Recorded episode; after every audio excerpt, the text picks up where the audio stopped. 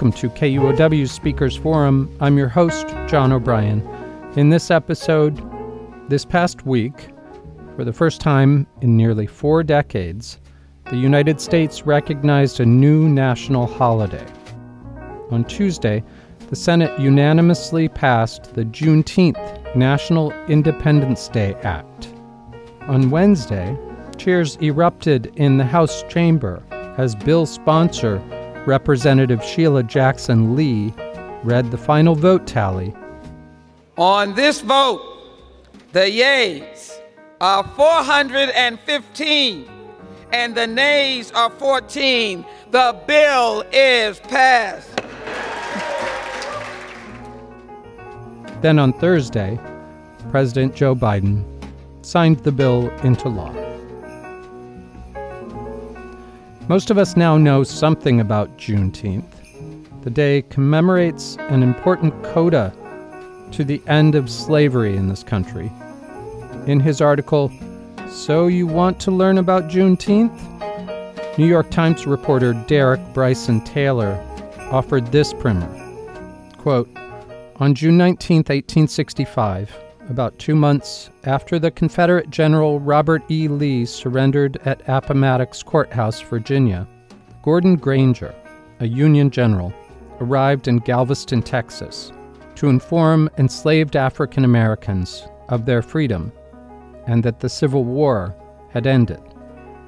General Granger's announcement put into effect the Emancipation Proclamation, which had been issued more than two and a half years earlier on January 1, 1863, by President Abraham Lincoln.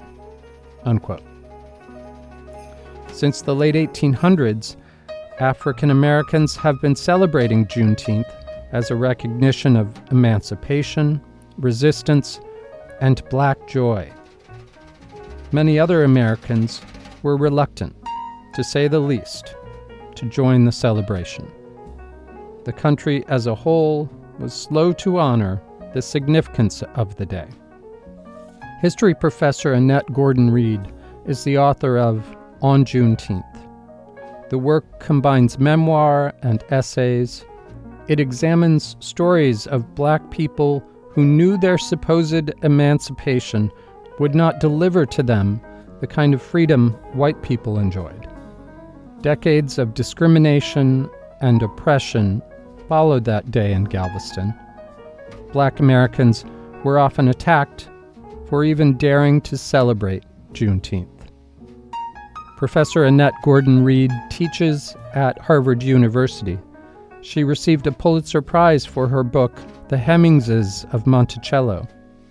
She was interviewed here by Marcus Harrison Green, the founder and publisher of the South Seattle Emerald, and a columnist for the Seattle Times.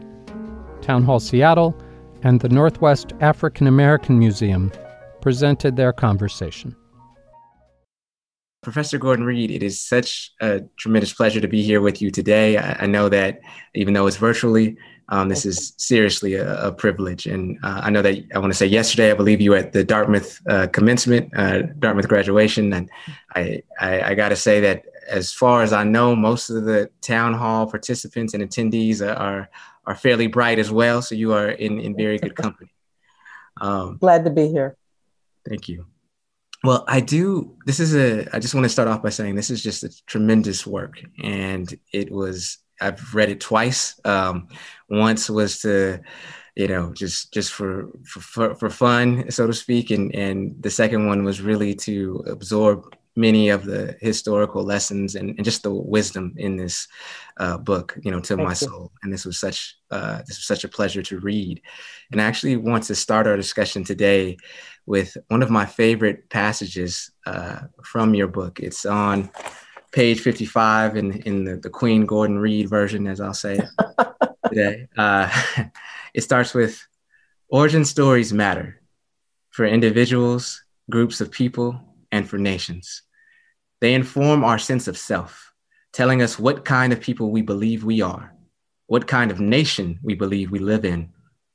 They usually carry at least a hope that where we started might hold the key to where we are in the present. We can say then, that much of the concern with origin stories is about our current needs and desires, usually to feel good about ourselves, not actual history. History is about people and events in a particular setting and context, and how those things have changed over time in ways that make the past different from our own time, with an understanding that those changes were not inevitable. Origin stories often seek to find the familiar or the superficially familiar, memory, sometimes shading into mythology. Both memory and mythology have their uses, even if they must be separated from our understandings about the demands of historical thinking. So, one, that was some brilliance right there. But I, I want to wanted to lead into my question here. Mm-hmm. So, we do know that yes, legal chattel slavery officially ended with the rat- ratification of the 13th Amendment in December 8th, 1865. Excuse me, December 6, 1865. Mm-hmm. But um, I, you're the historian, so I know you were going to correct me. but uh, Juneteenth uh, has come to obviously commemorate the end of slavery uh, in the United States for many folks when Union Major General Gordon Granger, while stationed in uh, Texas, made the delayed announcement that slavery was over on June 19th, 1865. Mm-hmm. So we, we do know that Juneteenth's modern day significance goes beyond just that one moment in the, that one city in, in Texas. Uh, it, here in, in Washington State, it's an official holiday. There'll be celebrations across the, across the country on Saturday, across the city, at uh, you know everywhere from Judkins Park to Jimi Hendrix Park to Skyway Park to, mm-hmm. to Rainier Beach to mm-hmm. where have you across our city here.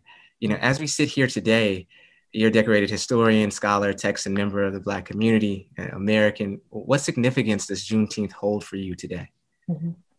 Well, the significance to me is as a time for us to reflect upon, to think back on the feelings of the people at the time who learned that they were no longer going to be treated as property.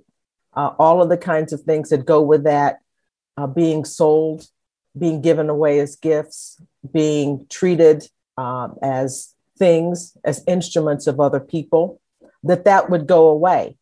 And we need to pause and think about that and think about what that meant to them and the hopes they had at that time, even though we understand what's going to happen, that there was still going to be a struggle afterwards.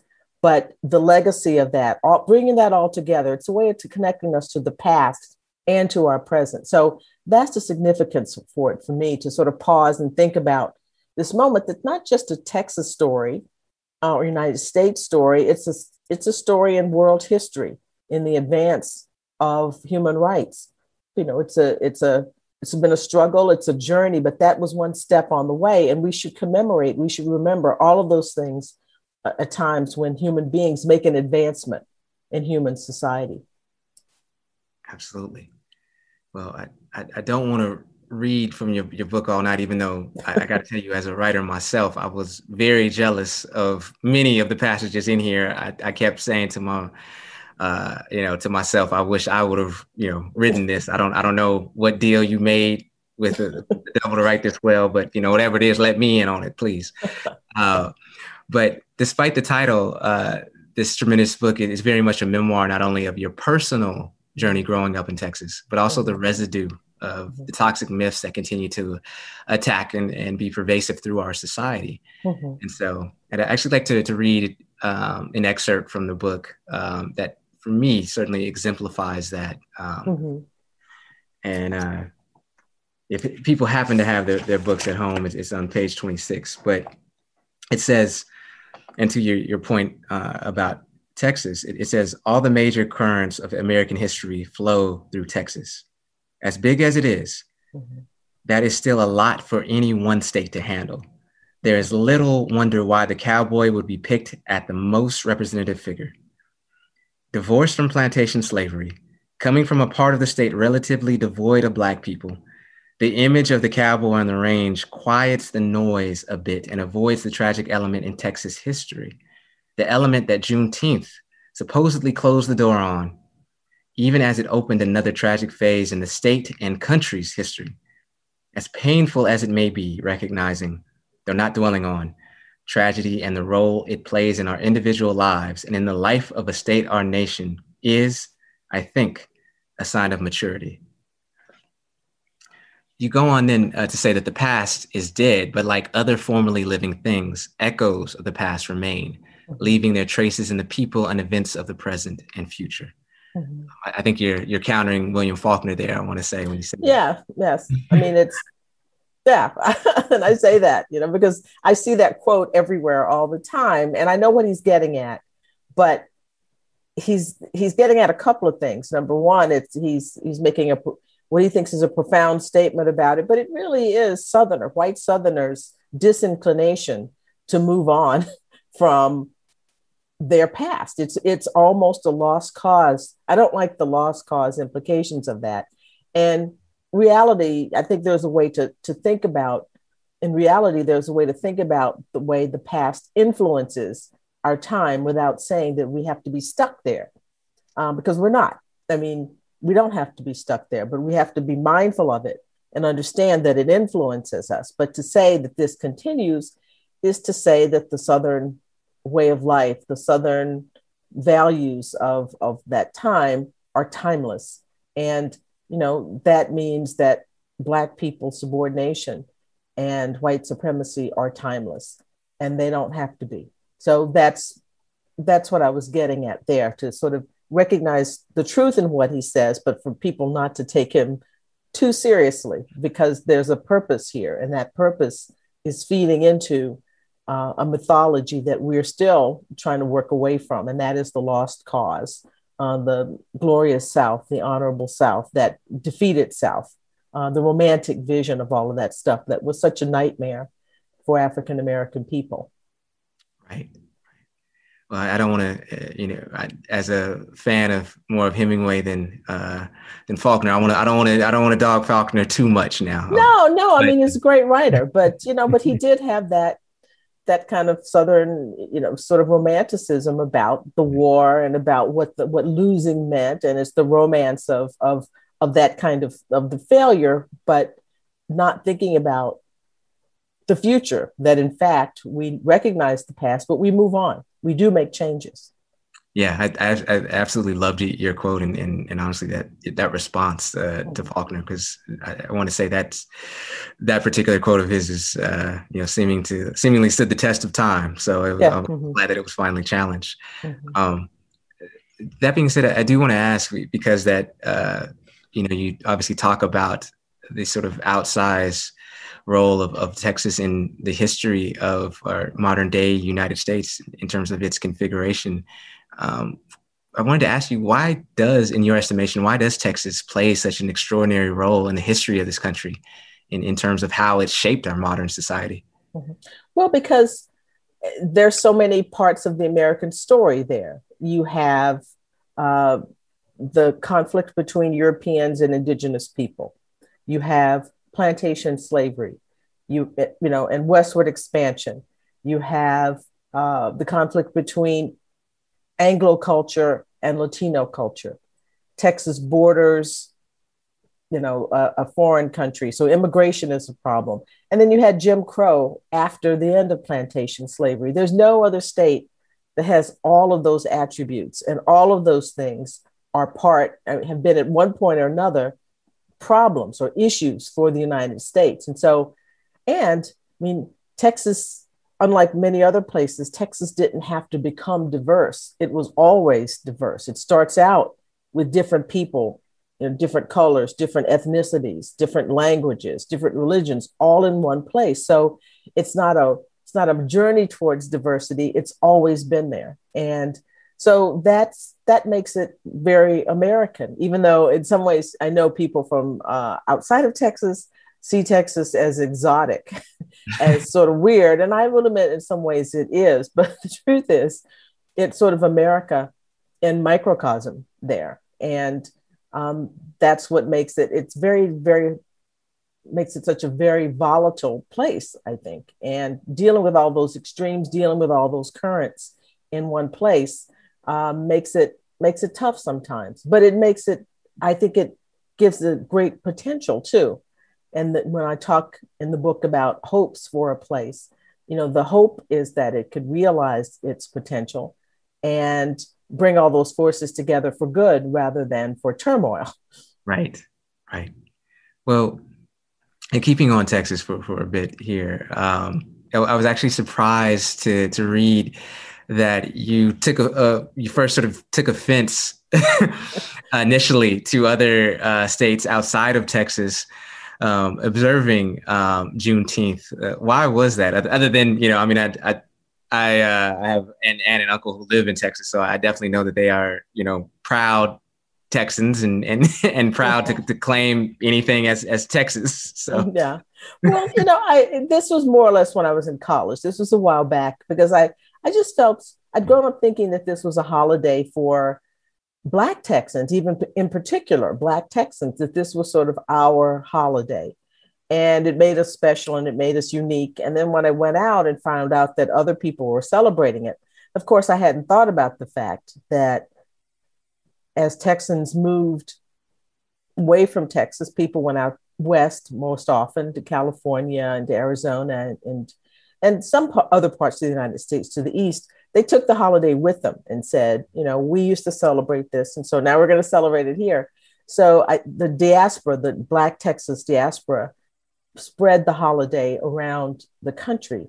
And you know, I that was really just a short amount of time that I felt that. Then I felt it makes sense because for the reason I said before, this is, you know, this is a milestone, that this is an important thing, not just for Texas, not just for the United States, but in human history uh, the end of treating people like like property.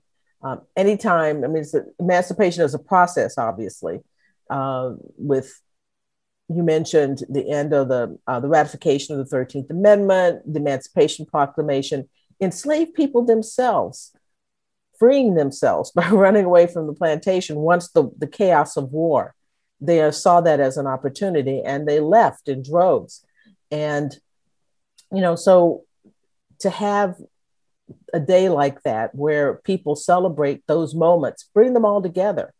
And yeah. don't just talk about Juneteenth, but talk about the 13th Amendment, talk about when Richmond falls. I think they celebrate that in, in Virginia, April 3rd or something like that, to bring those days together to talk about the process of emancipation. You know, and then I realized, you know, it, this belongs to everybody, and there's no reason to be uh, you know, stingy about it and, or to think that it should be held to us alone. We should be glad that people are willing to celebrate together. Yeah. So, uh, so I want I want to ask you because I, I know there's um, uh, you know I know there's there's different thoughts on the, the celebration of Juneteenth in, in terms of all right whose whose holiday it is and it, mm-hmm. and it's um, I know you, you fall into the camp that it's very much an, an American holiday. Yeah. can, mm-hmm. can, you talk a, a, little bit about why you feel that? Um, just a little bit more about why you feel that, I should say. That it's an American holiday? Well, because it's it changed life in America. I mean, it was Texas is the largest state, was the largest state in the union. It was the most difficult state in some ways to to subdue uh, to get you know to get things going there in terms of uh, you know after the end of the war and with Reconstruction, uh, there was a lot of recalcitrance there. But I, I think when you make a connection to places that, you know that we have a system of, of federalism where we have 50 states and a federal government over it, but we are one nation, and celebrating the triumphs, celebrating the celebrating the freedom of a group of people who were the last. This is sort of the last people who benefited from the efforts of the, the, Army of the United States of America. Because the reason it took so long for this to take place was that the Army of the Trans Mississippi kept fighting. Most people think the Civil War was over, everything, all the conflicts were over when Lee surrendered at Appomattox in April of 1865, but they kept fighting. And the last battle of the Civil War was in Texas. And it, ironically, the Confederates won, but they realized at that point that there was no going forward. So this is the end of an armed conflict that, and I think it's really important that Black men who enlisted in the, United, the Army of the United States helped to bring to an end. And they are there in Galveston, mm. um, liberating Galveston, that celebrating the end of the Confederates Confederacy's armed effort to maintain that system is something that all Americans ought to, to be happy about and to, and to join in with. So, because it's not just the it's the the end of an idea, a pernicious hmm. idea, the defeat of it at the hands of black and white troops. And you see that with Granger in Galveston with black troops and people making this announcement and what that must have felt like to people who felt liberated. That's something for all Americans to, to share. Amen. Amen.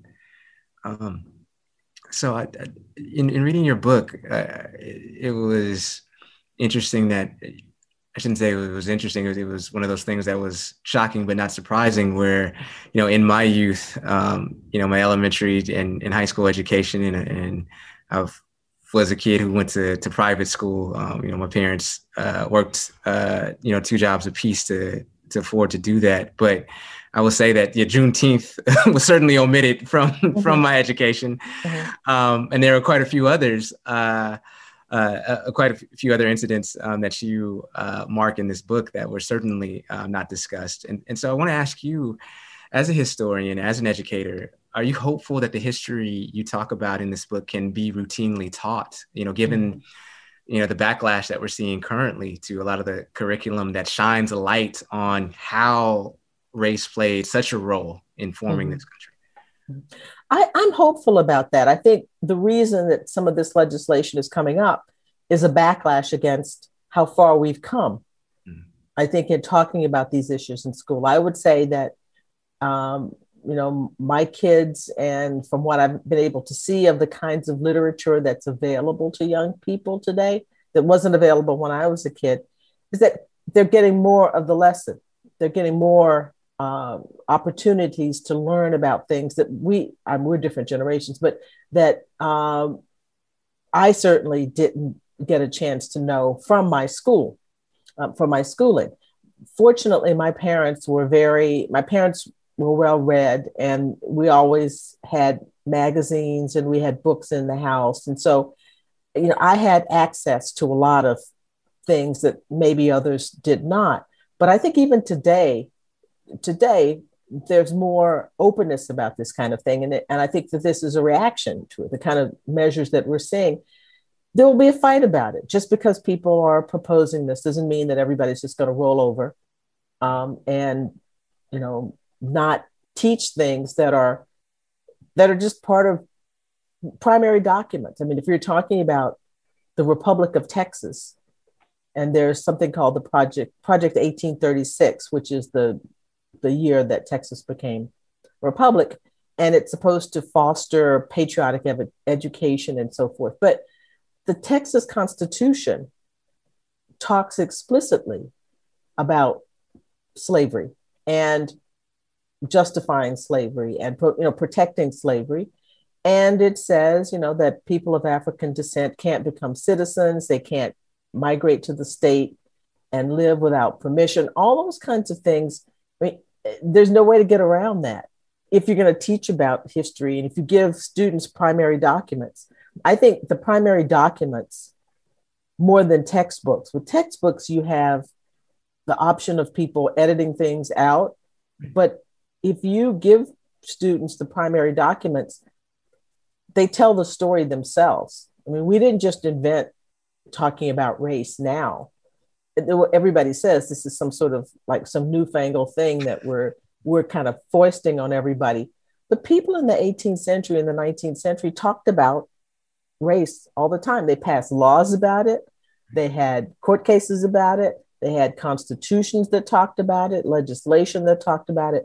So, you know, I, I think there are ways, and I think that teachers who are creative will get around it. It's a shame they have to get around stuff. But I do think that the these movements are part of a backlash against the greater openness about questions of, of, of race and sexism, all kinds of isms uh, that um, you know afflicted the past. Right. So so it may not be a, a straight line trajectory, but it's it's it's it's trending upward yeah i mean you know I, it's a struggle all of these things are we've had this stuff before there are always people who want to ban books or want to do things, you know, to limit education. But, you know, in the end, I, I do think that that the push is always will be towards greater openness about these things because I, I just don't see any reason to believe that people are just going to stop in their tracks and talking about what's true. Right. Well, speaking about what, what's true and what's not, um, in the book, you, you talk about how much of the accepted teaching of American slavery and the history of uh, those of African descent on this North American continent limited the imaginative possibilities of Blackness. Mm-hmm. Essentially, mm-hmm. what could be done by people in that skin. Mm-hmm. Can you talk a little bit more about that? Mm-hmm. Well, I was, I, I, discussed this in the chapter in which I'm talking about um, the first person of African descent that we know of by name. There probably were others, and I know there were others certainly after him or during the same time. Uh, Estebanico, who came and predates to, the 1619. Yeah, yeah, who came to uh, North America in the area that was first what we would consider to be Florida, and then to Texas in the area that we consider to be Texas, you know, in the 1500s, in the 1520s. And he's with the most famous person, he didn't come specifically with him, but the most famous person who was in this expedition and with whom he ends up after everybody is, you know, killed off and dies, down from hundreds of people down to four people. Um, Cabeza de Vaca is a name that probably most people in uh, you know know in America. That's one of the explorers that we learned uh, growing up, and he ends up with Cabeza de Vaca enslaved by some indigenous people when they get shipwrecked off of near Galveston in that area, that general area. They end up walking across Texas and Mexico, almost reaching the Pacific Ocean, but get to the Pacific seaboard here essentially. And over a process of years. And during this time period, he serves as an interpreter sometimes between the native peoples and um, and the Europeans. And I just will say, I reflect in the book on the fact that we heard, I heard about Esteban. We called him Esteban. That's the name they used, um, but sort of in passing. And I just thought about what if they had told the stories about you know, his serving as a translator, about his history, um, that there were other people of African descent who came with the Spanish, who some were enslaved, some were not, some left uh, the expeditions and struck out on their own. And the, the genetics of that area, tell, gene pool of that area tells that there were African influences in the area that was Texas, Mexico, Central America if we knew that, if we knew that enslaved people or people who were from who were from Africa were all over the world doing all kinds of things, not just working on plantations, that it opens up or serving as a, as translators. It opens up your understanding of these people, making you realize we know it, but driving home the point that these were human beings and who did a variety of things. That the notion of blackness as inherently limiting mm. would you know you could counter that notion if you just had these kinds of examples. But what we didn't talk about slavery very much at all when i was growing up. But when we did it was always there were people who worked in the fields and there were people who worked in the house. And that was pretty much the you know that ran the gamut of all of the experiences of black people and that just wasn't true. Right. I actually want to follow that up because you uh, later in the book um, you talk about the great sociologist W.B. Uh, Du Bois, and uh, you talk about blackness and Americanness and how they've been cast in opposition to one another. Uh, mm-hmm. A predicament created by the details of history and the desires of others. Mm-hmm what has it meant for blacks to claim americanness while substantial numbers you're saying this in, in the book what has it meant for blacks to claim americanness while substantial numbers of their fellow americans reject the ideas that blacks can be true americans mm-hmm. and that they have used their great numbers to make that rejection the basis of law and social policy mm-hmm. Um, in, in our current day, we're seeing that play out uh, in our voter suppression laws in places well, like Texas and, and some other areas. How do we fight against this? You know, how, how do we how do we look at potentially lessons from our past that that can help us combat some of this stuff that is going mm-hmm. on in, in our modern day? Mm-hmm. Well, we fight against it the way we always have.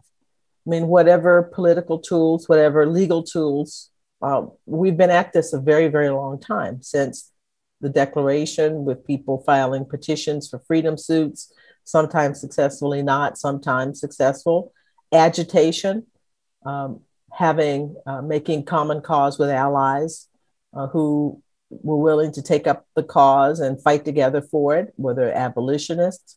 We did it when the war broke out and Black soldiers enlisted and fought, and when enslaved people left the plantation. I mean, we have a we know how to do this. We've been one of the things that Du Bois says. You know, another thing he says, and many things that he said were, were valuable things, is that African American people, he would have said the American Negro, um, had a special message for the world because of the things that have happened to us.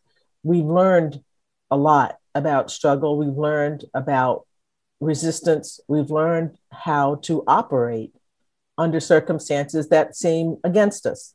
And we've been successful. I mean, the fact that it's not perfect doesn't mean that, and I don't even doesn't perfect, it's not where we want it to be, doesn't mean that there have not been successes. There have been.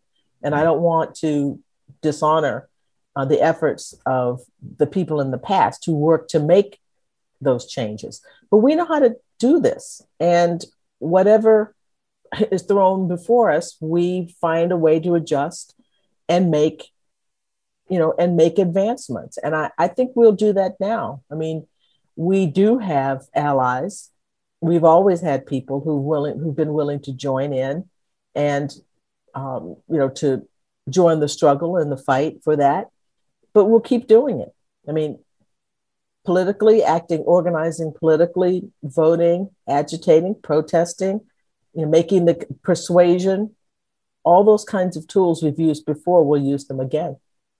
Yes. Let's hope. Certainly hope. Um, there's a couple images in in uh, your book that I can't haven't been able to get out of my head since I read it the first time, and um, thankfully this is a historical is, is a, obviously a, a, book about history, and so I'm not spoiling any endings here.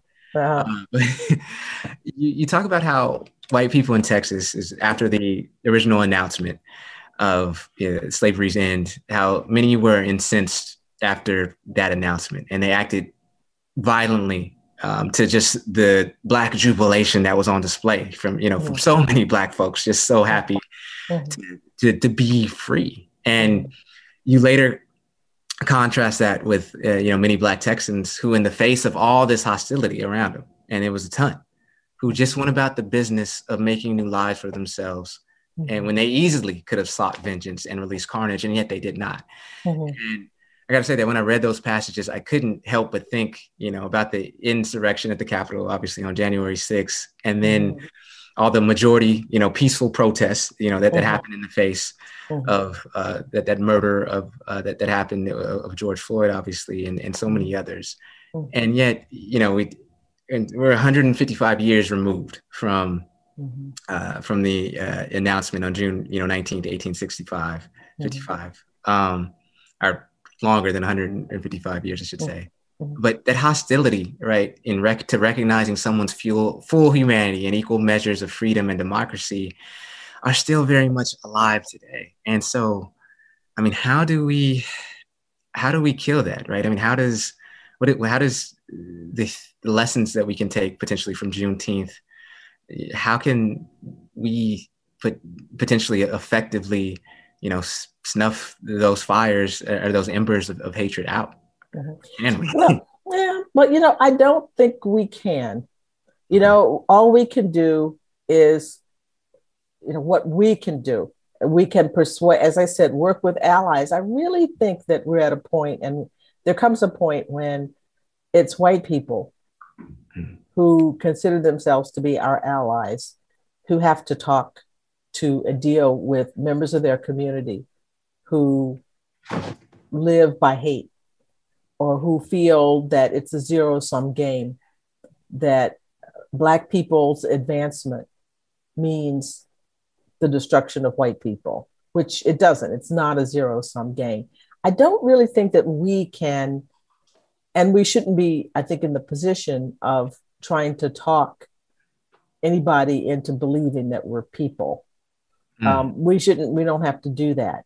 Uh, the main thing is for us to sort of build, you know, build our communities, build our families, build our understandings of, you know, the necessity to, to keep going forward and work with whites who are allies. And they have, in, in the past, uh, some in the past have persuaded members of their community uh, to come along. But I don't, I, I don't, you know, I'm an optimistic person, but I'm not optimistic about that. Uh, that's, you know, this is the notion of a racial hierarchy that slavery helped to create, um, white supremacy, notions of white supremacy. Those are deeply ingrained in people. And it's not, I would, I would never say it's a hopeless situation, but I don't think that we should take it upon ourselves to think that we are going to solve that problem.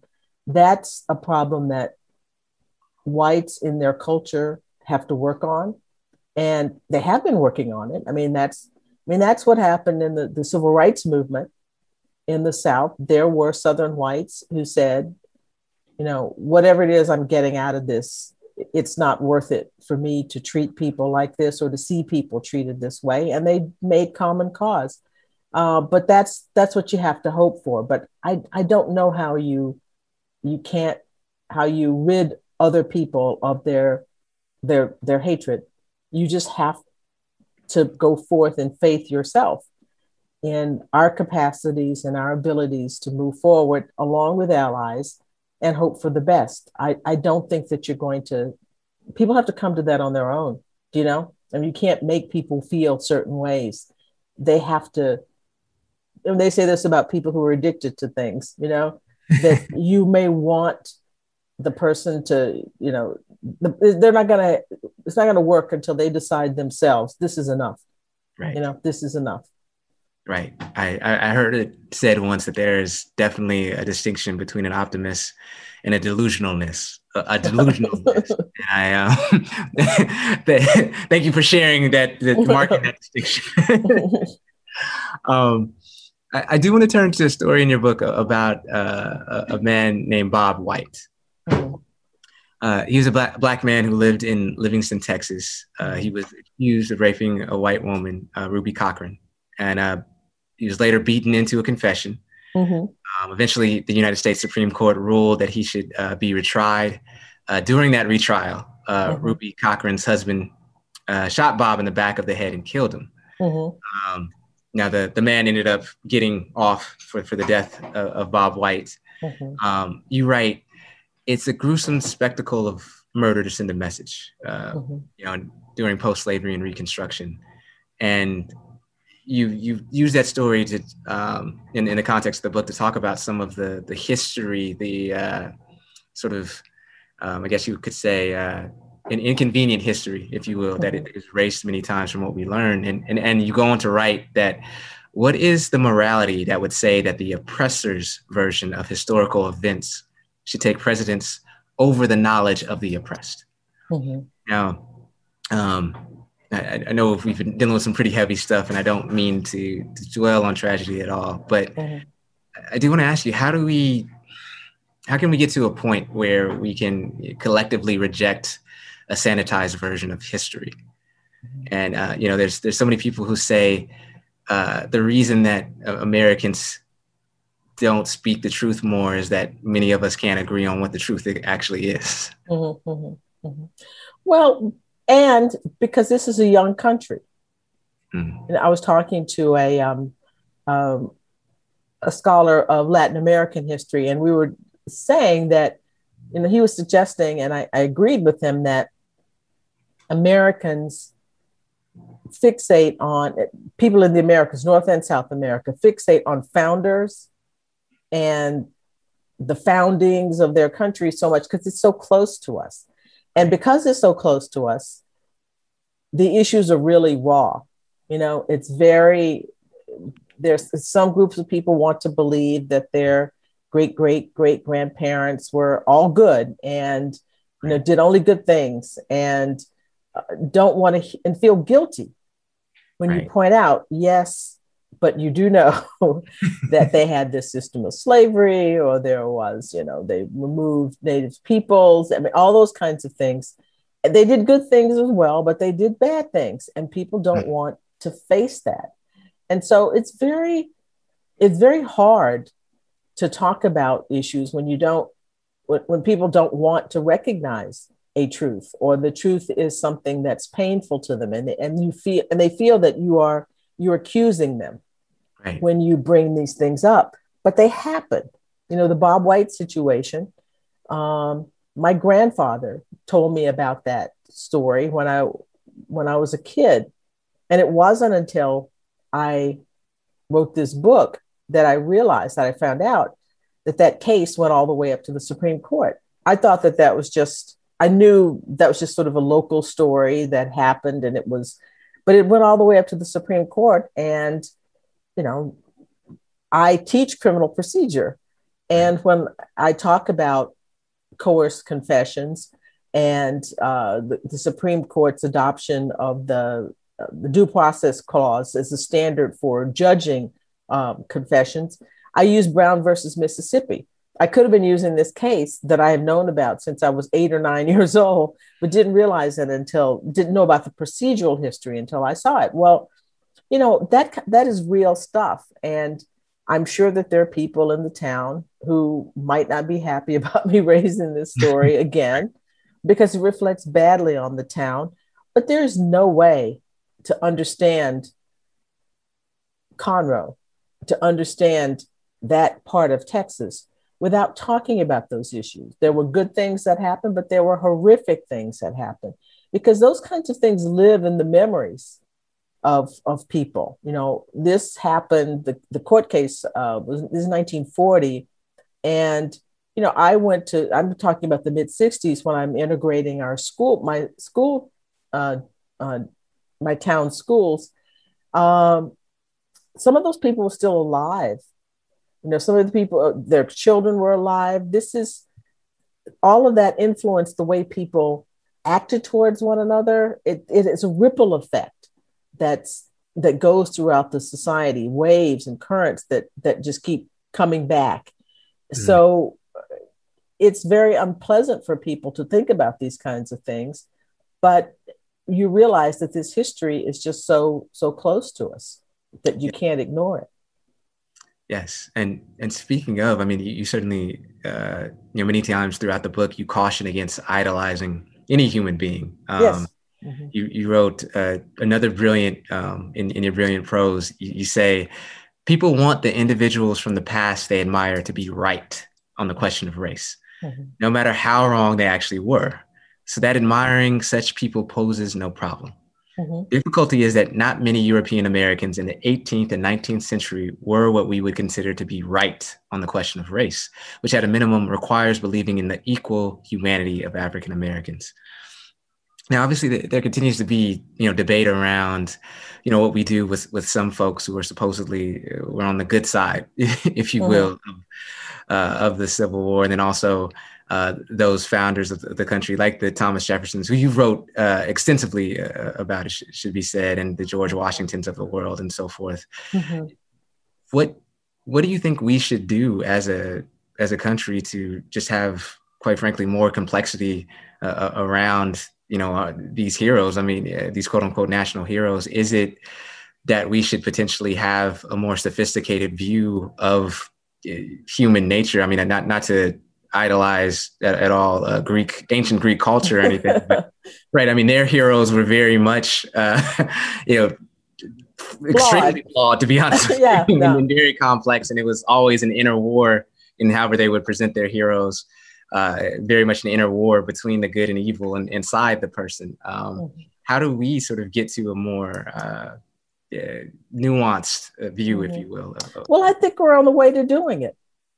I, it, this is messy right now, but we're on the way to doing it. I mean, think about the difference between where people will tell you going to Monticello 30 years ago and going to Monticello today, uh, right. where people talk about all aspects of slavery at Monticello. Um, they talk about the good things about Jefferson, the Declaration, all of that, but they talk about the problematic things, the bad things. Mm. And so I think we're in the midst of that and we don't see it yet. It makes all very uncomfortable to people now as we're grappling with this. But I think we're in the process of moving forward. That's the again the reason for the reactions. You know that you know we're moving in a direction where people I hope will be able to think of people in the past with less uh, of a tendency to idolize people because it doesn't really do them as a historian. I know it doesn't really do them justice that these are people who had uh, people who had good points and bad points who had struggles who had issues that you know you're not dealing with forthrightly if you make them plaster saints. You right. don't really know them. You don't really know. I mean for historians it's always about you're trying as near as you can if you're writing about people to to figure out what that person thought he or she was doing in the world. Why were they doing these things? But if you just come at them with your pre, you know, preset notions about their heroism or their greatness or whatever, you really don't get to know that person. So my answer is I really do think that we're in the in the process of moving forward with, as you said, a more sophisticated understanding, just in the way you do, you, you like little kids idolize their parents. And then you grow up and you realize, especially if you have kids, you realize they didn't know what you don't know what you're doing. They didn't really know what they were doing. They were doing the best that they could during that time period. But you have you're able to see them as people and appreciate them in some ways, appreciate them, definitely appreciate them even more when you realize um, the courage um, that it took for them to to move in the world. And so yeah, I, I think we're in the process of having a more detached and more realistic understanding of founders. And it and I think we we're at the stage because we're still a young country, we're still idolizing people, or we're still and we were for the longest time in that that uh, mode of doing that, and we're moving out of it. And I think it'll be for the better. So wait a minute, Professor Gordon Reed, you're saying that hundred years from now, if, if somebody's talking about you and you know you and I they might not look at us as perfect. Yeah, the, yeah, they might believe it or not. Okay, well, I, they might not. I have to sit with that. I don't see how. no, um, well, I do want to get into uh, uh, some of the audience uh, questions here um, from our town hall audience. Uh, one of the questions says, "What were the factors that kept the news of who had won the war and that slavery was over from getting to Texas?" Well, the factors was the well, the main factor was the Confederate Army. The Army of the Trans Mississippi kept fighting. And so it's not so much that people didn't know about the Emancipation Proclamation, it's that they didn't have control of the territory. This was about, I mean, we, we sometimes forget that this is a, a war, there are battles here. And Lee, and we, as I said, we fixate on Lee and the Army of the Northern of Northern Virginia, which was the most important army, but the army out west kept fighting. And as long as they were fighting and they didn't surrender, and the, the Union, the United States Army did not have control of that territory, you could know that they're supposed to be free, but until they came under the control of the army, um, that they couldn't make that a reality. As it turns out, and, and I say this in the book, um, Black people in Galveston knew before Granger got there mm. what was going to happen because there are accounts of people celebrating and people are saying why are you celebrating? And i said because we're free. So i mean and temporally this is closer to granger and, and I'm, the question is more about the, those two year periods. But the two year period is a period when there's still fighting going on in, in that ter- in the territory and they didn't take control of it until uh, the beginning of june the army of the trans mississippi surrenders. Got it. Uh, the other question says, why do you think that Juneteenth is really coming to people's consciousness now? Have there been attempts to make it a national holiday before? There have been attempts to make it a national holiday before. I think last year it came within one vote or something like that. They're trying it again. I think uh, the, the theories that I've heard, because I noticed in the last five years much more attention to it. And last year, apparently, it sort of, there was sort of a peak of interest in it. And some people suggest that it was because it's around the time of the George Floyd murder. As people were thinking about race and we're having a reckoning on race, you have a holiday that talks about uh, freedom and slavery, which invites you to think about the legacies of slavery and race, uh, the way the institution shaped people's attitudes about race. And so I think it was that people, the suggestion is that people are were trying to find a way to have that discussion, to make it a historical, the historical, make the historical connection between what happened uh, with police violence and attitudes about race that were developed during slavery. So it, it's the, the timing of it uh, seems to have fit the, the sort of national discussion that people were sort of having about uh, the issue of race in the country. Got it. And I know we're coming to the, the finish line here. It's, it's almost 8.30, Professor.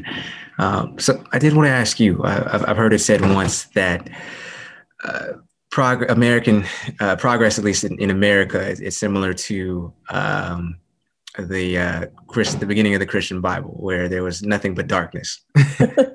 Especially as you know, as it comes to the, the advancement of specifically uh, Black people in, in this country, and so, and then eventually there was there's more and more light, and more and more light, and more and more light, and more and more light.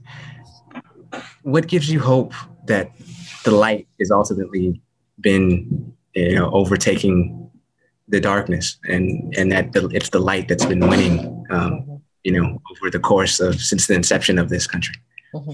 Well you know I, I don't know that it's overtaking it it's certainly lightening up definitely it's mm-hmm. getting it has been getting better but it's it's a process there it's it's forward and backlash forward and backlash what gives me hope is what i said before is that we've been at this a long time, and it seems to be an inexhaustible resource. I mean, for of, of you know the determination to keep moving forward, and I just think we will continue to rise to the occasion, and and that's my I'm optimistic that every generation, in its own way, will continue to rise to the occasion. And if we think about moments like Juneteenth, where you have these people who know who are happy, but they know they're in for it. I mean, they know that that they knew who they were living with, that this was not going to be an easy thing, and yet they went forward. In 1876, four black men in Houston pool their resources and buy land for the specific purpose of celebrating Juneteenth, Emancipation Day, as it was still called then. And the park is still there. Emancipation Park is still there in Houston and they still have events. And I've been to Emancipation Park. It's waxed and waned, but now in the past decade or so, it's been, you know, a huge, um, you know, events that take place there. So that kind of the past, the lessons of the past give me faith in the future. Well, well final question for you before we uh, cut out for the day. And, and thank you so much because I, I, know you are what two hours ahead or, or so. Three. Three. Oh wow! So it's, it's nearly, nearly tomorrow. midnight. Yes, nearly tomorrow. um, so, what are you going to to, to be doing uh, personally to, to celebrate Juneteenth on Saturday? Well, one thing I will be talking to a number of places, and I will try to find some red soda water. Okay. And uh, I won't be able to barbecue because we live in an apartment, but I will have some Texas brisket uh, in honor of, of Juneteenth and celebrate with my family. All right. Well, if, if you want to send some of that up here. Uh, but uh, seriously, uh, Professor Gordon Reed, it is an immense pleasure to, to speak with you today. And um, just thank you for, for all those who do not have this uh, book. It should be required reading on Juneteenth. I cannot recommend it more highly. Um, so just thank you again, Professor, for the privilege of your time today. Thank you for inviting me. Town Hall Seattle and the Northwest African American Museum presented this conversation with Professor Annette Gordon Reed on June 14th. To find the full event and other great Seattle area talks, go to our website, kuow.org/speakers. While you're there, subscribe to our podcast and share your comments. Thank you for listening. Tune in again soon.